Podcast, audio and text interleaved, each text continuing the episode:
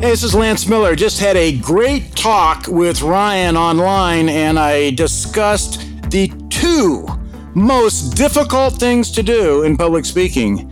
But once you do them, it aligns everything not only on stage, but in your life. You better listen to this. Welcome to the World of Speakers podcast, brought to you by SpeakerHub. In each episode, we interview a professional speaker and reveal their very best tips and tricks. You'll learn to improve your presentation skills, keep your audience engaged, and learn how to grow your business to get more gigs and make more money. Here's your host, Ryan Foland. All right, ladies and gentlemen, we are back today with not only a world champion speaker of the Toastmasters organization, but he is an international speaker. He's a communication guy, he's a leadership guy, he does organizational design. I've had the pleasure of seeing him on stage. I'll probably share with him, he might not remember. I went up on stage as a test dummy at one point, and I still have some of the things that he passed out at that show years ago. Ladies and gentlemen, the one, the only Lance Miller. Welcome to the show, Lance. How you doing? I am doing great and so glad to have some time to get back together. yeah, yeah, it was funny. We ran into each other recently at the National Speakers Association in Los Angeles and we just had great conversation. I'm like, why don't we bring this on the air live around the world because you do embody what we look for in the world of speakers guests. You've spoken around the world you know you really are giving back and your advice today i am guessing is going to be groundbreaking for people that are not only just starting to speak but those people who are at that same level. Because you know the more we learn from people like you the more we can all communicate more effectively. So there's there's your long intro. I usually don't get all caught up like that but that's okay. Uh, let's start with who you are. Where did this all begin and how did you get to where you are now, speaking to the masses and helping leaders become better leaders?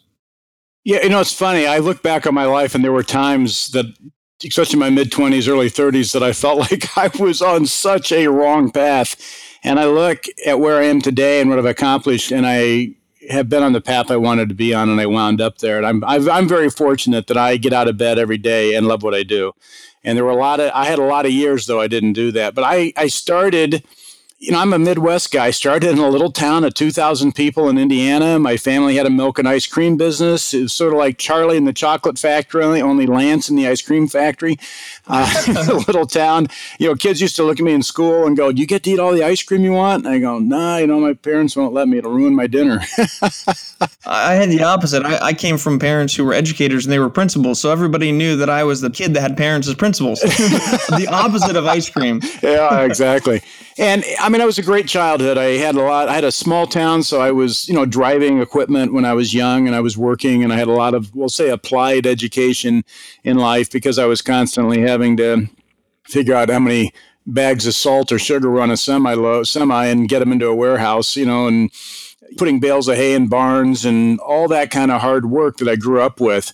But I look back, even in the second, third, fourth grade, I was constantly getting up in front of the class and doing a report, and I enjoyed it. I enjoyed it. Sometimes I was frustrated that I had to write a report and get up, but I enjoyed getting up and talking. And all through high school, I was team captains on different sports and would regularly have to address the student body. And I was a nervous wreck when I did it, but I loved doing it. That's interesting combo. The the nervousness, but liking the nervousness. Now, people have talked about nervousness as just as a slightly different form of excitement. Do you think that's what it was for you? Was it nervous that was excitement?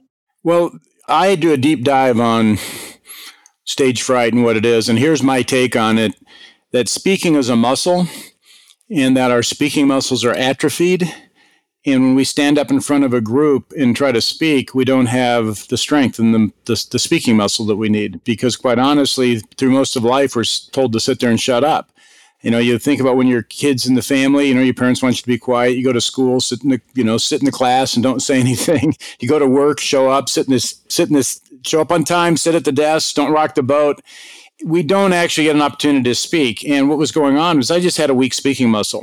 Hmm. I will still have and, I, am going to compare that to let's just compare that to a second to a, a, body, of physical muscle. You know, if you sat on the couch and ate Haagen Dazs for 20 years and watched Law and Order, and then somebody came over and goes, "Hey, let's run around the block," you know, you might make it to your front door before you passed out. Right. And that's a little bit like public speaking. We don't speak regularly, and then somebody goes, "Hey, stand up and say something," and we go, "Oh, I should be able to do that," but that muscle isn't tuned in. And really, what the my Toastmasters experience since for the last 26 years, and one of the reasons I've stayed in that organization is it's like going to the gym every week for me, is that it I, I've just strengthened that muscle. And all I would say is that you know, frequent speaking will get you through your stage fright. And there's some other components, knowing your message, knowing your audience, that will throw you off. But the main thing is, is that usually your speaking muscle is weak, and that was very true for me back then. And but I, the funny thing was, I had this purpose, I had this drive, I wanted to do it. And I can remember as a kid being like 12, 13 years old, we raised horses. I'd be Saturday in the barn shoveling manure, and I'd be thinking, you got to go speak. And I'd look out at these rolling hills in southern Indiana, and I'd go, Are you nuts? You're standing in a barn shoveling manure. What do you think you're supposed to be doing? And I would just invalidate the crap out of myself on, No, I shouldn't be doing that. I'm nobody important. And probably like a lot of people. But whenever I I can go all the way through college, whenever I had an opportunity, I was I was always getting into a leadership position, and I would have an opportunity to speak. I had a huge inclination that that's where I wanted to be.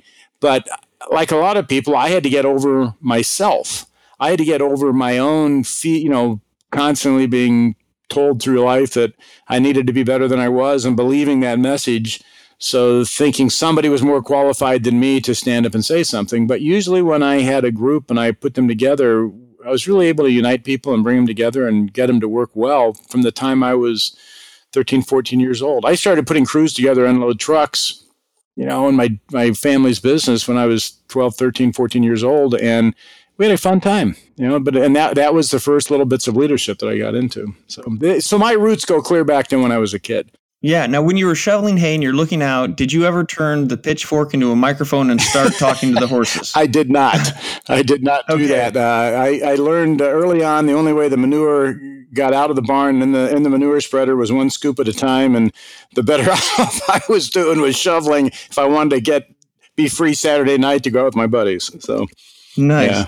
Now, one of the things when I was doing some slight cyber stalking on you, you had a, a unique experience and what really got you into, I guess, speaking more regularly and flexing that muscle into like a bodybuilder. But when it comes to the government and tax, I'm curious about that. Maybe you can explain because it sounds like you did some bodybuilding with your speaking muscle during that time? I dove in, uh, Ryan. I dove in to the two things you're not supposed to do now. In all honesty, it, it was done in the correct way, which was politics and religion right up front. The two subjects you're not supposed to talk about. Right. And I dove in head first into that. I had been in the late 80s, uh, I wound up being audited six years in a row by the IRS. And quite honestly, just ticked me off because it had nothing to do with my tax returns. It had to actually do with sort of political and organizational things that I was involved in. Nothing radical. It was just the things that the IRS decided they were going to look into that. Yeah. And so I was getting dragged into these audits year after year. And there was a group that had started called Citizens for an Alternative Tax System, which was a tax system that we wouldn't have a private dossier on every person in the United States. And you could earn all the money you wanted and save it, and nobody would tax it. You paid money when you spent it, so everybody would pay it. It sounded like a fun system for me. So I actually got trained in public relations in how to do radio interviews, and I I took a course by a, a gentleman named Jackson Bain who was he was on, uh, uh, on NBC or ABC or something like that. He was a he was a newscaster. And they trained us in that. And then I did about 300 radio stations around 300 radio shows around the country debating federal tax policy. And that was back in 92 when we had Clinton and Bush, and then Ross Perot was running, and they had the Reform Party. So I was speaking at all these Reform Party events, and sometimes people would give me standing ovations, and sometimes they walked out of the room. I'm not kidding; they just got up and walked out. Right. I didn't know what was working. I didn't know how to make it work. If it was working, I didn't know how to correct it if it wasn't. I was just passionate about the subject, and I got up and was speaking about it. It was great. It was a great experience, though. But it sounds like that gave you the muscle to then take that ability to go out there and, and do some other good things with it, right? Well, what it did, it actually allowed me to realize this was something I wanted to do, and it was something that that I had a huge passion in doing. And it was also something that I realized I needed to work on because I didn't know what I was doing. But I was willing to do the work. And that's one of the things that I would say there are a lot of areas of my life I have not been really successful in there are the areas I have been, I have had that passion and that drive, and I was willing to do the work in speaking and communicating. And I, and I, I really, really want to emphasize this. It, for me, it's never been just speaking. it's been the message to unify. It's really what it's like. I in in '84, I moved to Los Angeles from my little town in Indiana to get away from the small town Indiana, the nepotistic aspects of the family business I was in. I went, I got to sort my life out. And I had no idea what I wanted to do. I had a couple college buddies that lived out here, and I moved into the garage of their house and the 84 Olympics were going on. And I went, maybe I'll go down and take tickets for the Olympics. Long story short, I wound up getting hired as an executive in the Olympics in 84. Wow, okay. And, uh, and there's a whole story behind that. And it actually, it, it stemmed, I, I wound up having a little long, longer interview with this lady than because there's nobody in line and her husband was from Fort Wayne, Indiana. And she goes, You're new in town, right? And I go, Yeah. She goes, You want to go to a party? And I said, Yeah. She goes, We're having a hat party tomorrow night. So I go to this party with all these paid staff of the Olympic Committee, and I wore a hat, and it was like a hat and Long Island iced tea party. and I, I drank too many Long Island iced teas, without a doubt. But about a week later, they needed somebody. They needed more staff at, in their department, and they said, "Remember that guy that was at the party?" Everybody goes, "Oh yeah, he just moved out here, and everybody liked me." And they called me in, and I got I wound up getting hired at the headquarters in the transportation department, and then I helped put about 10,000 people into transportation jobs, get them through the processing system and everything. And then I went down and was assistant manager of a motor pool that drove 70 countries and had 300 volunteer drivers at USC. And but here's what happened at that time. I saw the world come together.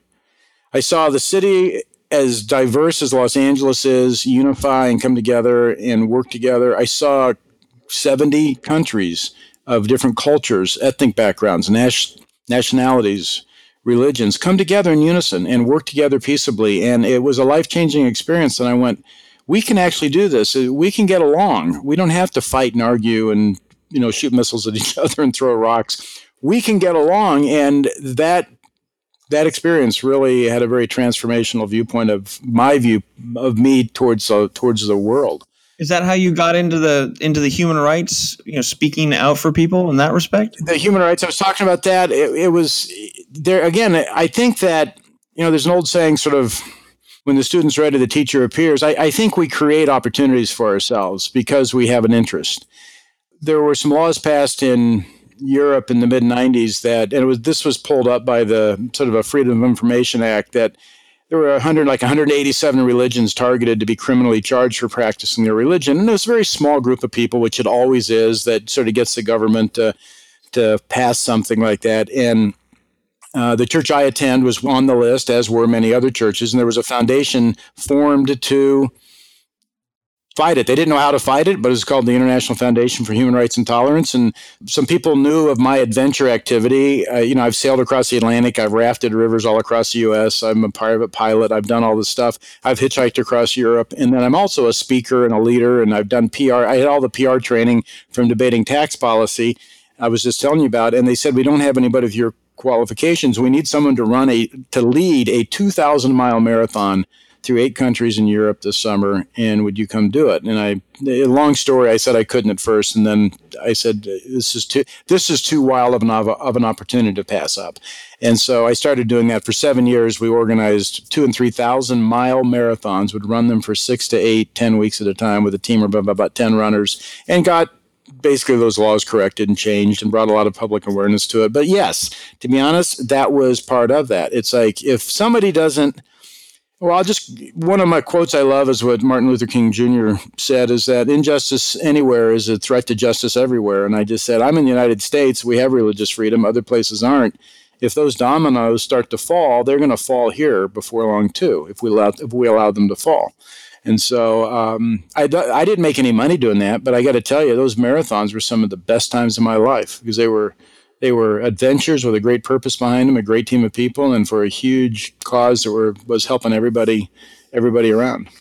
Wow, from shoveling poo Manure. to to, uh, to to creating you know thousands of miles of change, and yeah. if, I always like to think of speakers in terms of their stories, and you seem to have a lot to pull from. Do you think that this life experience that you have is really a driving force, be, you know, uh, behind even the ability for you to to bring people together and even to do something as crazy as win the world championship of public speaking?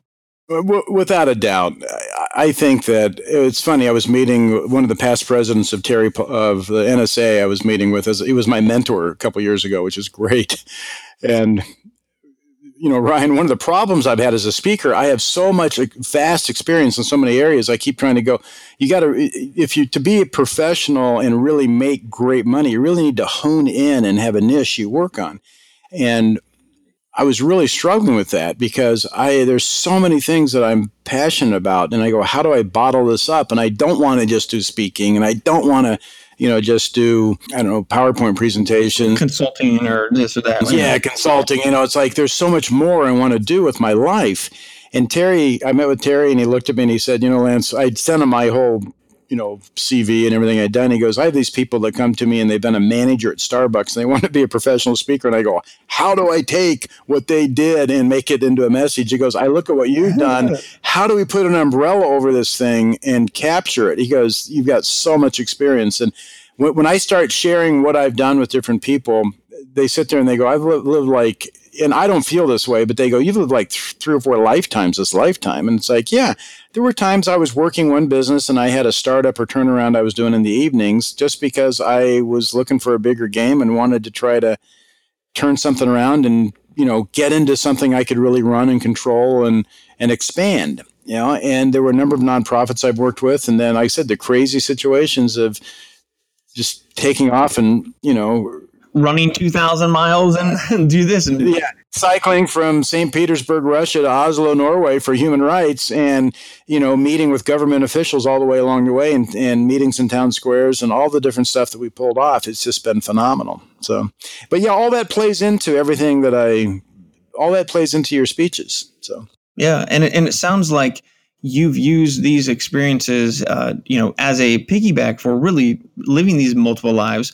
But what is it that you've learned from a tactical standpoint? One being, you know, this this constant challenge of narrowing down the niche to not confuse people, but you've obviously acquired a lot of practical skills both on stage and off stage. And it sounds like a lot of your impact has been getting people to do things off stage.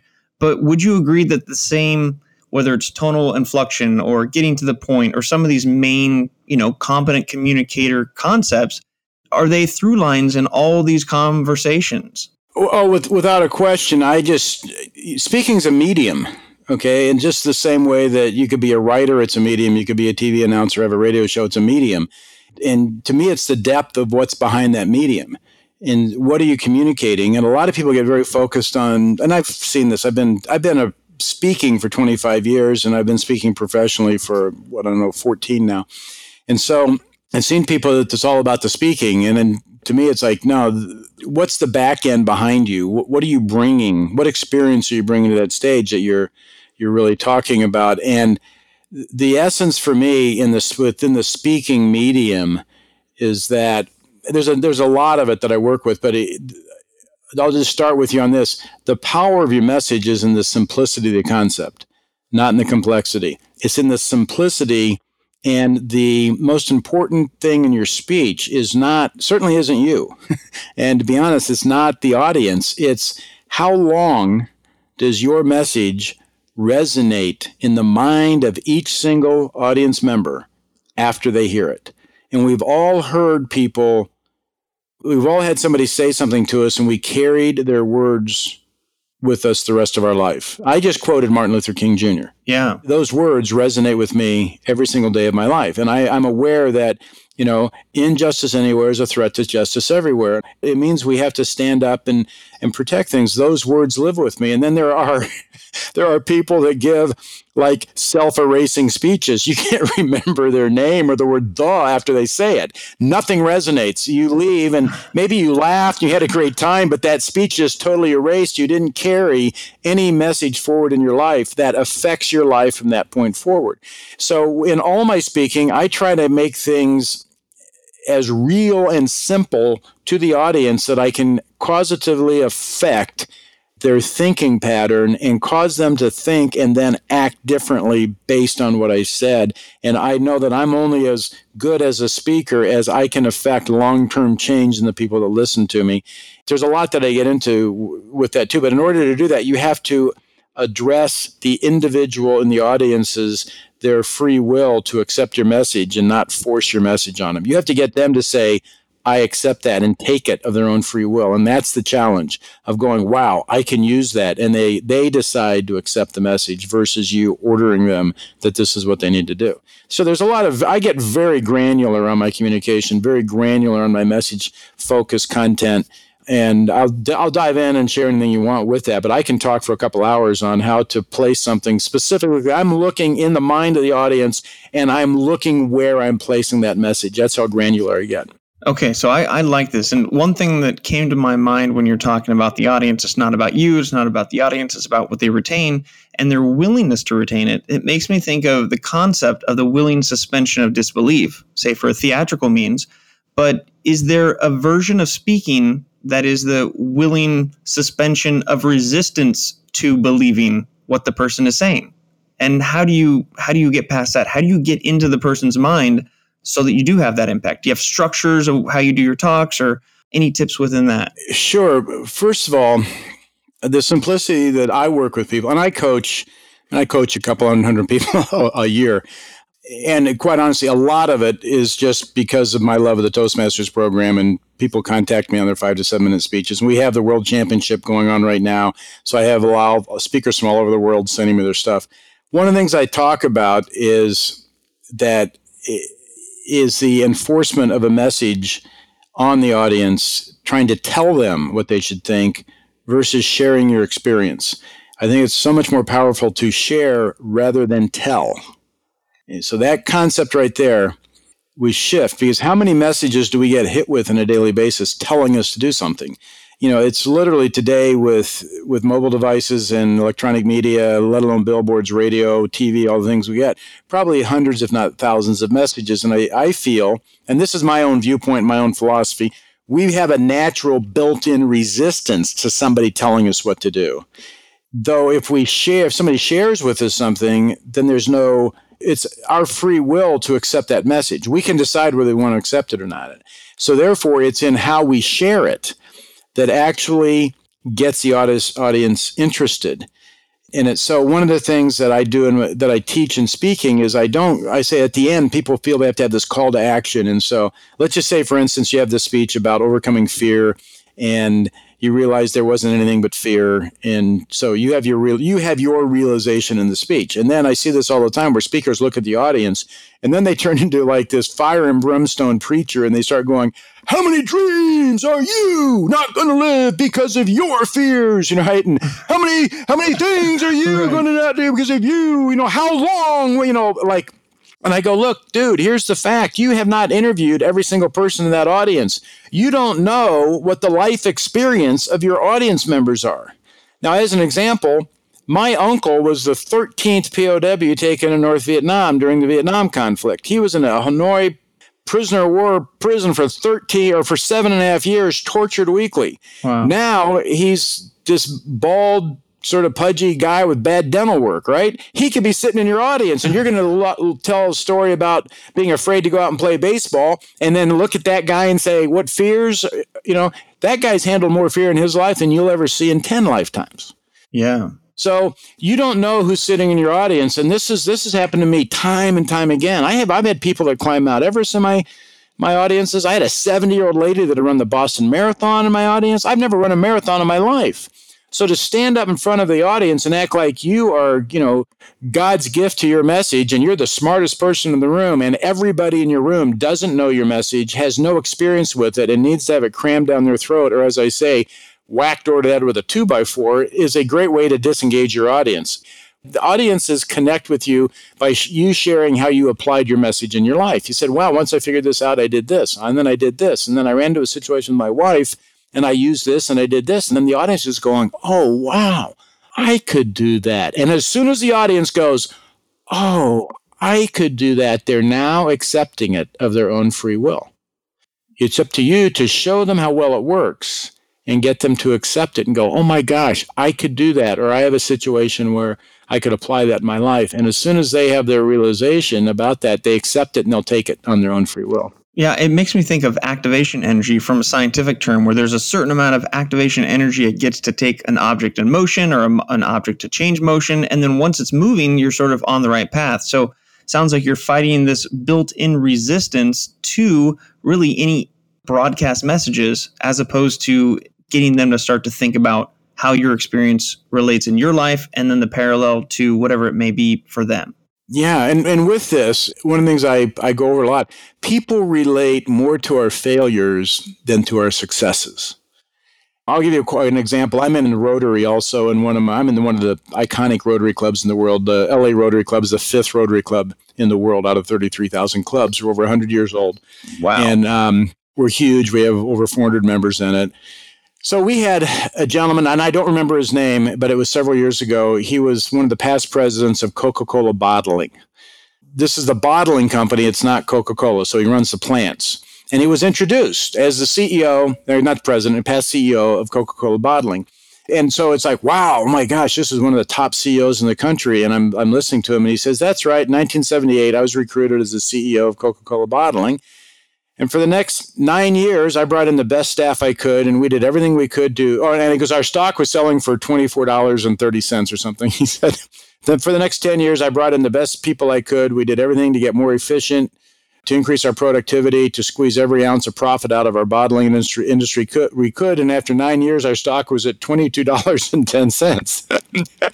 and and I, I totally related to him because I've been in so many businesses. I was working my butt off to sink slower he said, I got replaced, just so you know, as the CEO. They brought in a new MBA team, and it took them only two years to take that company's stock to $10.12.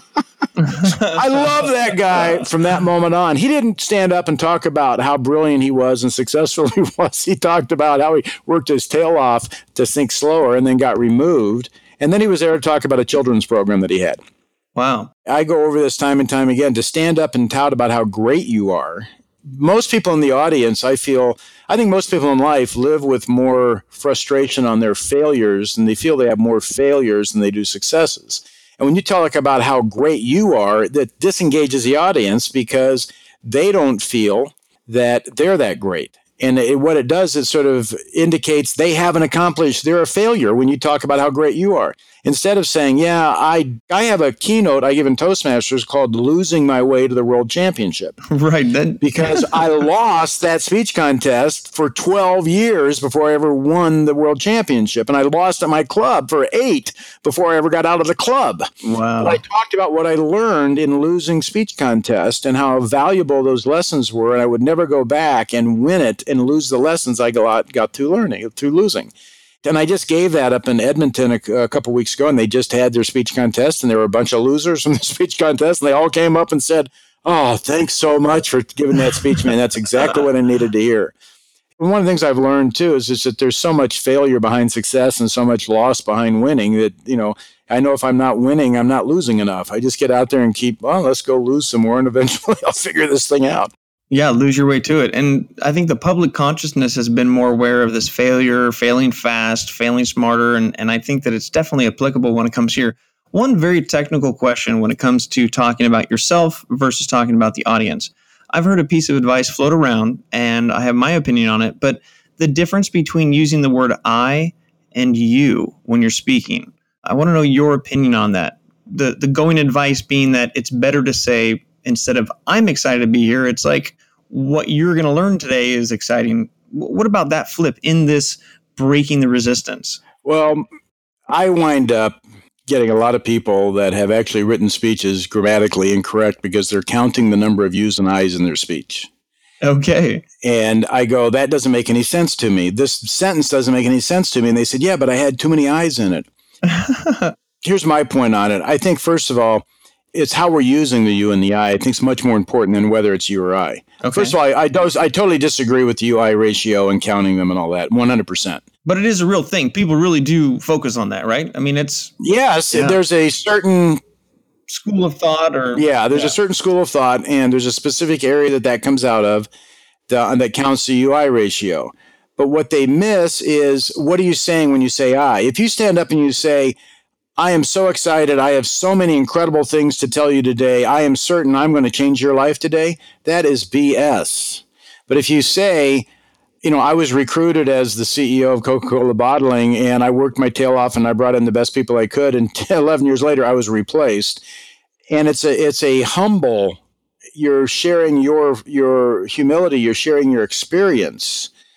You're sharing what you learned from a humble approach. It can be extremely effective to do to say I, and if you when you say the yous, if you're speaking up to your audience, not speaking down to them.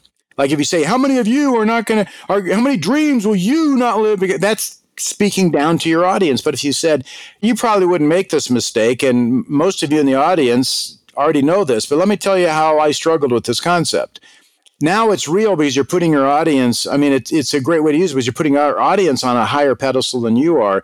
I struggled with this for a long time. Most of you wouldn't have had that problem because you would have learned the lesson at an earlier age. It took me till I was 28 until I learned this you're sharing your failure with it and it's it's it, it's to me if you start going this is what you're going to learn today you when we're done you're going to have now that can work i mean it can work but to me if you do it in an arrogant self righteous fashion. You can say you in an arrogant, self righteous fashion. You can say I in an arrogant, self righteous fashion. And either one of those are incorrect in my book. You need to say it in a respective, so you need to speak up to your audience. And I go through a whole thing on what humility is. And humility has the root word of the word ground, which means at least you're on the same ground as the audience. And if you if your audience was Martin Luther King, Desmond Tutu, Nelson Mandela, JFK, you wouldn't go, how many fears are you? you wouldn't be yelling at them like that. You'd be going, I'm so honored to speak in front of you. Let me share something in my life. You're a lot smarter than I am. And so uh, that that's where the UI ratio comes in. It's how you use the U and the I is much more important to me than whether it's you or I. Well, you were talking about this whole humbleness. So I've got a, a new word here for you. So humble, but spelt with an I. It's humble. Instead of H U M B L E, it's H I. Instead of the U, the I. I don't know if that's cheesy enough, but I like it. Well, I'll, I'll, we'll get it in the dictionary. Totally. Okay, so let's transition into a little bit of talking how we can use this, uh, the Himble method, to have value that you're driving with people. But a lot of times people will say, okay, that's great, but how do I get to bigger stages? How do I get in front of bigger audiences? Some might say, how do they make money? But you might say, how do you drive more value? How do you make more people connect? What is it that will help people get from speaking to speaking more and speaking on bigger stages? Well, I, first of all, there's a whole business of speaking. And one of the lessons I've learned, as you mentioned in the beginning of this podcast, we met at an, at an NSA uh, chapter meeting. And I had probably incorrectly thought that if I did a great job speaking, that that would just build my speaking business. You know, it was just like deliver quality every place I go, and I feel I do that. That it would it would build my speaking business. There is a business of speaking. I'll say this in the Toastmasters world. Toastmasters is not in the business of speaking. National Speakers Association, if you're in the U.S., Canadian Association of Pro- Pro- Professional Speakers, if you're in Canada, wherever you are, is in the business of speaking. And so there is a whole business aspect to this, and you need to get with a group of peers, first of all, and mentors that you can work with and work in that business. But let's just look at the specific aspects of wanting to get to bigger and bigger audiences. One of the things that I that I've experienced in my life is that every time I speak, I get do I do get people coming up to me. I'm, I'm going to actually qualify this every time I speak outside of a Toastmasters conference, at Toastmasters conferences, I have an iconic status because as a world state world champion, and I'm not saying that from an egotistical standpoint. That is sort of the golden ring a lot of people want in Toastmasters. Yeah, absolutely. So as a world champion, I have a really high status with them. I have a huge track record of leadership and accomplishment in that organization. I have a huge track record of the number of districts I've spoken at, the number of districts that their club in memberships, their educational achievement has boomed after I've spoken at them. So I have a very powerful position. I don't get a lot of people coming up to me after Toastmaster conferences saying, I want you to speak in my organization. Right. When I speak outside of Toastmasters, I have always have people come up to me and say, I want you, you speak at other organizations. I, this message is necess- is needed. And one of the things I talk about in promoting yourself is I will speak if I if I'm not busy that day and I get an opportunity to speak, I will go speak because I don't consider it speaking for free. I consider it promoting myself for free. Hmm. And I will go get in front of an audience. And what I know is the best promotion I could do, and I, I give this example. you could come up with a great one page, or excuse me, one sheet. You could build a great website. You could buy email list, and you could spend, let's just say, five thousand dollars on online marketing and mailing out your one sheet to, let's say, five hundred companies, right? Right. And you spend five thousand dollars doing that. Nobody knows you. Or you could spend five thousand dollars in gas and mileage and go speak. Hmm. Spend the same amount of money in front of audiences, and you will get more business going out and talking to Rotary clubs and Kiwanis clubs and Chamber of Commerce, and even you know call up a trade association and say, "No, I'll come speak for free. I just want to. I just want to talk to your members." Because when you're there, you're delivering what you do you get an hour or 45 minutes or whatever it is. You get 30 minutes, whatever your presentation time is, of almost one on one time or one on 50 or one on 500, whatever it is. But they get to know you and they get to hear what you have to say. And here's the key if you do a good job, people will come up and hand you their business cards. If you don't do a good job, you're in the wrong business and you need, you know, you need to go, you, you now have to go out and change what you're doing or increase your skills. But one of the things that I have done is I've taken many opportunities to a lot of times speak for organizations where, or opportunities where I didn't get paid to simply get in front of the group. And it's, it's that has always worked very well for me. Uh, and the, the bottom line, and this was a lesson, quite honestly, Ryan, I learned in the, the, the speech contest, the World Championship speech contest. I in 2000 I won in 2005 but in 2003 I went over one second in the in the regionals which are now the semifinals and I was disqualified Ooh. and I was pretty pretty arrogant the next next year that I, I was like yeah I, I should have gone to the show I should have been on the final stage everybody knows that I just it was a technicality one second that was in my mind and I came into a division level contest which is three levels up of the six levels you go. And I, w- I was arrogant. I was like, yeah, you know, everybody knows that I'm a world, cha- I'm a, I'm a like international speaker. I just have to speak at this contest because it's, it's sort of a stepping stone on my road to the, you know, where I need to speak. Yeah, right. and I didn't respect that audience, and I lost that contest at the division level the next year because I didn't respect my audience. And that's one of the things I talk about when you're speaking to a group of people, that better be the most important group of people in your life. And I'm coming back around to your business question. When you're speaking to a group of people, do everything you can to deliver a quality message to them and change their lives and and resonate with them and and give you know help them as much as you can. And I think if you do that, you're going to you're, you're going to get people reaching out to you and you're going to get more and more opportunities. Now, that being said, there your website, your social media presence, your association, you're working with, you know, teaming up with people and putting on team, you know, presentations or being hired by corporations on a team basis. There's so many things you can do to actually work the business. But what I really, one of the big things, and I, I really feel is you got to find what's right for you. There's a lot of people out there making a lot of money to teach speakers how to make money in the speaking business, and those people aren't making money in the speaking right, business. They're right. making money selling a dream to people that want to be a speaker. And uh, they charge a lot of times a lot of money for it. And they probably deliver something that's okay, but usually it's a cookie cutter website, program, book, all this sort of stuff. But the thing is, that represents the essence of who you are as a speaker. And the best speakers I heard, and this I've I watched speakers for years because I wanted to figure out what they were doing. Were authentic, were real, were humble. They had real experience they were bringing to the table. They weren't arrogant. They weren't talking down to the audience. They were there to try to make a dent. Their heart was in the right place. Those were the people that resonated with me, and those were the people I wanted. That was the type of speaker I wanted to be when I when I spoke. I didn't want to. I wanted to be the same guy you'd meet in the hall as you met on the stage. Right. So here's here's maybe the final some final thoughts and final question on this because this is all great stuff and it and it really comes down to making it make sense for you and while you're in front of the audience making it make sense for them. If we were to say that leaders are speakers and speakers are leaders, what I'm hearing is that there's a lot of collaboration that needs to happen. So I know that professionally you help leaders work together. You help teams cohesively form around ideas what are ways that speakers can work better with other speakers to help build that network and to help sort of trail off of and and find that support network well that's where like an organization like the national speakers association i think really and your local chapter is really what i'm what i'm thinking of is really where it really comes together where what I have found in that organization is that people are are totally willing to share the truth. They're sharing what's that's honest about what they do, what worked, what didn't work, because they don't want they don't want people to make the same mistake. There's a lot of costly mistakes. I've made costly mistakes. I mean, if I had the amount of money that I have given people to do websites and online programs for me back, you know, I'd be driving a really nice car right now. okay? Right. Having, you know, sitting in the driveway and stuff. There's all sorts of mistakes you make. And I think that, and, and this is true, I think, in any, in any business. And this is the, the key point.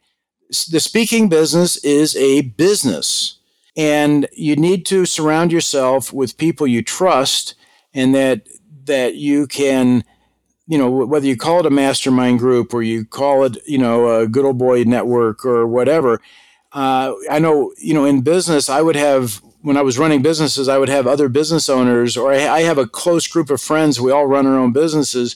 We get together and smoke cigars and you know play golf at a charity tournament, the whole time we're going, we're sw- we're, we're going. Have you, have you ever, or or if somebody has a problem, they pick up the phone and they say, "Hey, you know, I've got this problem with my employee, and I'm trying to figure out how to handle it.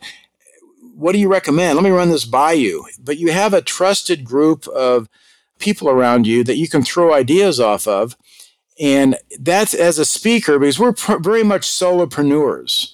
You know, I'm in the process right now of building out more of an organization, and I was sharing with you earlier. I'm just I'm starting a, a partnership. About two months into it right now, doing business turnarounds and uh, business expansion and growth, specializing in that. But I'm in the process of my whole speaking business of bringing in more of a group because I can't handle everything I'm doing.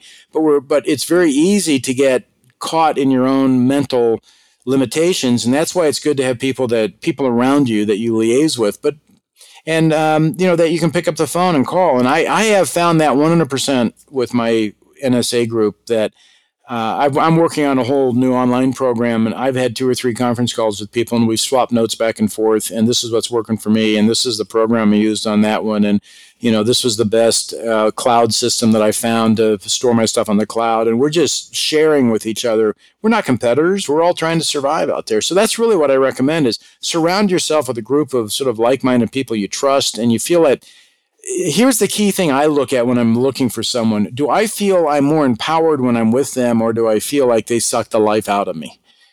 That's, you know, I want to get with people that when I'm with them, I feel more empowered and that they feel more empowered because they're around me. Because there are people that I, they have, you know, I don't know, maybe they were a vampire in a past life or something like that. They just have right. a tendency to just, just suck, just suck all the energy out of you. And, you know, they're the type of person that can't get out of a crosswalk if there's a runaway, you know, a, a car coming down the road, you know.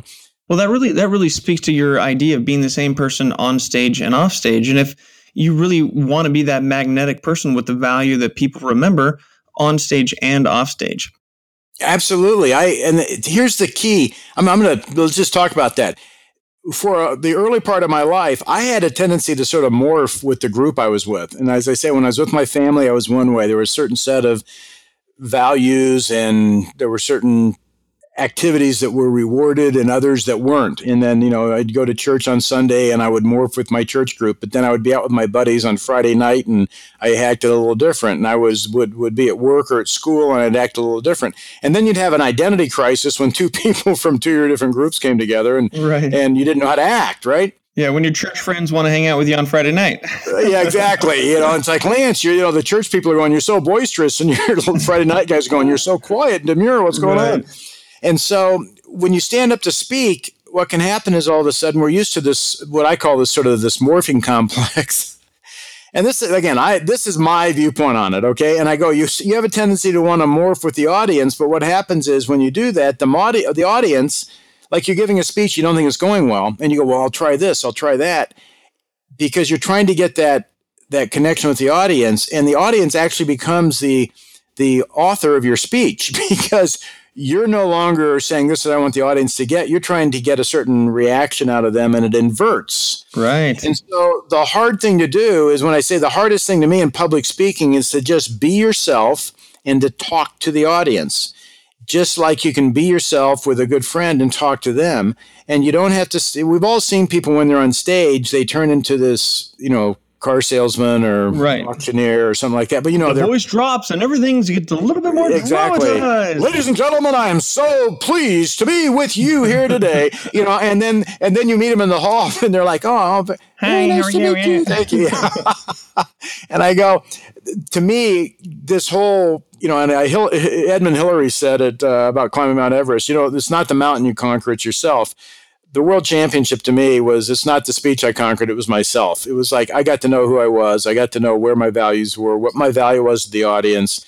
I got to really see what I believed in. It was that journey I, I, I traveled. And one of the reasons I feel people that have been through horrific situations in life, and uh, a lot of the training I do, I go, I ask, do you ever feel like you don't have anything to talk about because you haven't had anything bad happen to you? And all these people go, yeah. I go, the reason that I feel that people who have had horrendous situations happen to them are such good speakers is through that horrendous situation, they came to grips with who they were. And now all they do is they stand up and tell their story. But there's no question. The only way they got they got through that, I talked about my uncle earlier. The only way he got through those seven and a half years, when he used to tell me he, he used to wish they would let him die because it was so much pain from the torture. Yeah. Because they wouldn't let you die. The only way you got through that was to get to know yourself really well because that was all you had to rely on. And so he speaks in the Navy and at the Navy War College on POW you know, uh, on issues and stuff if the people are ever ca- captured. And he's been doing that for years. And he's a, he's a great speaker because he's so comfortable with who he is based on the experience he had. The rest of us can still can still attain that level of comfort. We don't have to be tortured for seven and a half years to get it. We don't have to be wrongly incarcerated for murder for 13 years to get it. Right. You know, we, we don't have to have cancer to overcome that to get it. We can get to know ourselves. And the, one of the things that I've done in my life, and this is partly because I wanted to get to know myself, partly because I had so many personal wins doing it, but from a young age, I was diving into different adventure activities, you know, from climbing mountains to you know, scuba diving under the ice in frozen lakes to I've sailed across the Atlantic. I've done all this stuff. And what I found when I put myself in those environments that I had to figure out how to make things work. I had to survive. I got to know who I was. But also, when I came back to my daily work, the problems I faced at work and the problems I faced in my community or at home seemed smaller based on the experience I just had. I can handle life better based on, you know, the what I overcame on my adventure at the time. And uh, so I had a lot of those things where I, I was able to, you know, sort of figure myself out that I th- that I I created for myself in the process of that. But to me, the hardest thing is just be yourself, talk to the audience, and be genuine and authentic. Be humble in your approach. Share with them, and really have the focus that you're trying to give them specific things that will they will carry with them out of there that will help them in their life that that based on your words that they will have something that will benefit them in their life that they can carry forward uh, from that standpoint. That's where i go the powers in the simplicity not in the complexity. The more simple your concepts the more powerful they are. And there's nothing more complex than figuring out who you are but once you figure it out your life becomes that much more simple. So lance yeah. way to sum it up that was great. And speaking of value as a last thought when I saw you speak years ago, I come up on stage and I did some live coaching with you, and I was probably just still the uh, you know young ginger at that time. But in the back, you had all these postcards, and the fact is, you said take all the postcards you want. You know, if you want the CDs and the audio stuff, you have to pay for it. So I went back and I grabbed all the postcards, and I still know where they are. And they they might be a little outdated because it's so long ago. But this idea that when you spoke, there was enough value that I went to the back of the room so that I could keep that value with me over a longer period of time. And I'm going to do you a favor. I'm going to pull out a really cool couple quotes from this podcast, and I will keep that legacy going, just like you're pulling up Martin, Martin Luther. I'll pull up the Lance Miller and, and drop that like a hot cake elsewhere. How's that sound? Uh, that's fantastic. Thank you. All right. Well, hey, this has been great. Everybody you want to check out Lance, we'll have all of that information in the show notes. Definitely check out his World Championship speech regardless of how long ago it was, it still will speak to you. And man, this is just great. Get inspired. Find a local chapter, a Rotary, a National Speakers Association, Toastmasters. Just get out there and find people surrounding yourself with people who are also trying to find out who they are so you can take a message and share it. If you love this podcast, which you should, this was amazing, leave a comment, share this podcast with other people, check out past episodes, and definitely go out and show Lance some love online. So this is great, Lance. I look forward to connecting. Maybe we'll share the stage sometime. And uh, yeah, lots of great, valuable information here. Uh, it's been my pleasure. It's been a fun, uh, fun chat to have. I don't get to have a lengthy chat like this very often, so I've thoroughly enjoyed being able to delve into some of these issues. Nice. Well, we'll continue. I'll take you out to coffee or we'll have a drink on Friday night. Sounds great, Ryan. I appreciate it. Thanks, okay. Lance. Everybody, we will see you next week or sooner, depending on when you download the next World of Speakers podcast. Adios.